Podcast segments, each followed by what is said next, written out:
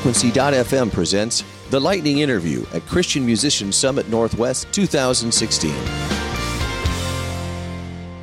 And good morning. It is already 10 o'clock on our second day at CMS Northwest 2016.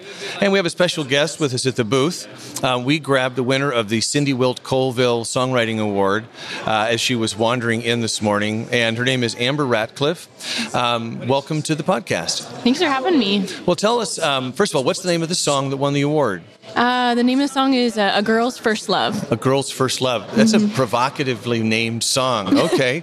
well, t- uh, how did that song come to be? Tell us about it. Um, it's kind of a long story, but I'll just uh, cut it kind of short in that. Um, I was about five or six years old when my dad um, left my mother and brother and I. Yeah. And um, the result of that left a pretty gaping wound inside of me.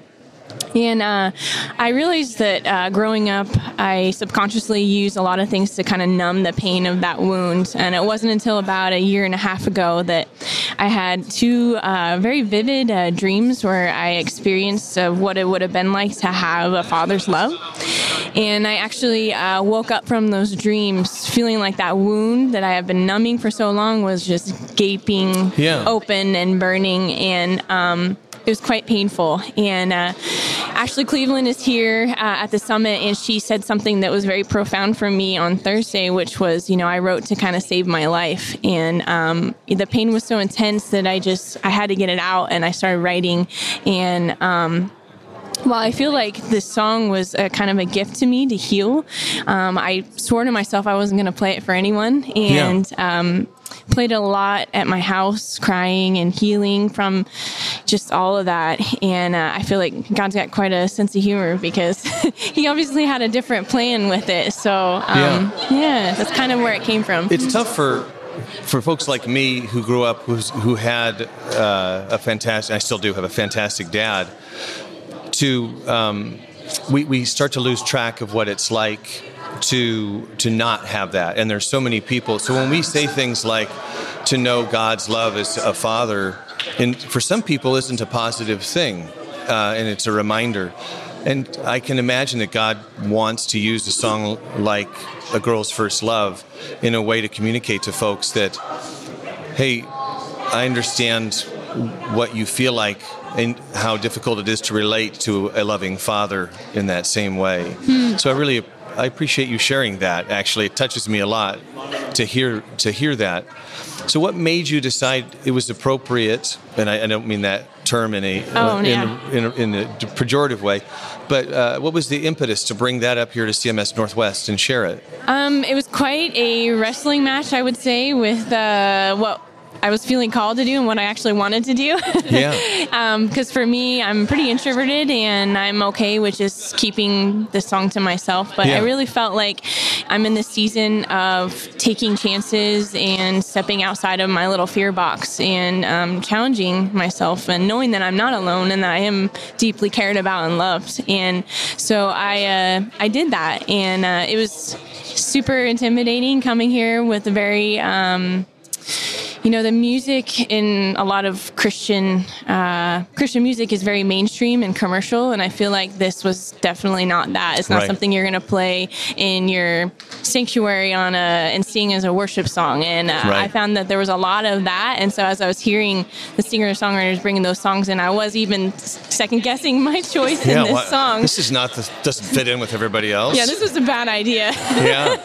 um, but I, am just I'm thankful that I did, and I, I responded to that pool, I guess, that call, you know what I mean, to do it. Yeah. Um, because the response I've gotten is pretty uh, amazing. It was way more than I expected. So, so one thing you said last night, because you got an opportunity to perform the song in front of folks at the concert last night, which may have for me would have been a terrifying experience. But you got a chance to play that for folks. How did that feel?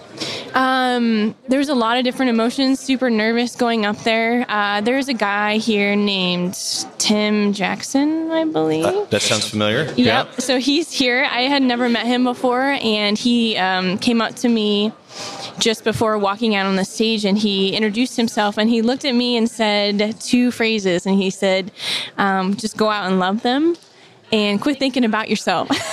That's fantastic. he said you were um, before you even created in your mother's womb, you were called to be here tonight to sing this song. And uh, that was so powerful for me. And that's literally two minutes before walking up there, and that changed my perspective and gave me a little bit more of a confidence of going out there knowing knowing that. Well, So- I will tell you that both Mark and I, when you came on and we, we heard you start to talk, and because we, we were watching the screen behind us, people here uh, who are listening have no idea what I'm talking about. Uh, you definitely projected poise and confidence uh, throughout there. So I, I want to I want to affirm you for sharing the song and for writing about something that obviously is very difficult, and I definitely feel uh, feel you. And it's one of the, when you described that, I wanted to reach across and give you a hug, and I went, "That's not going to work."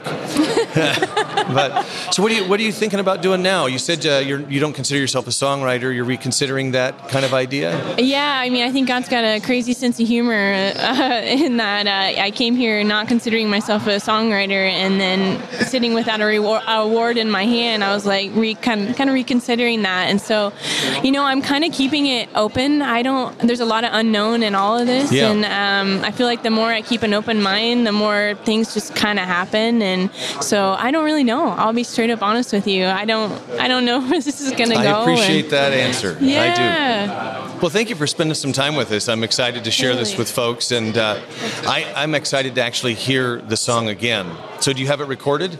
Um, it's in the process. It's in the process. Would you consider sending us a copy when it's out there so we can share it with folks? Absolutely. Cool. Yeah. I well, thanks for sitting down with us. Yeah. Thank you.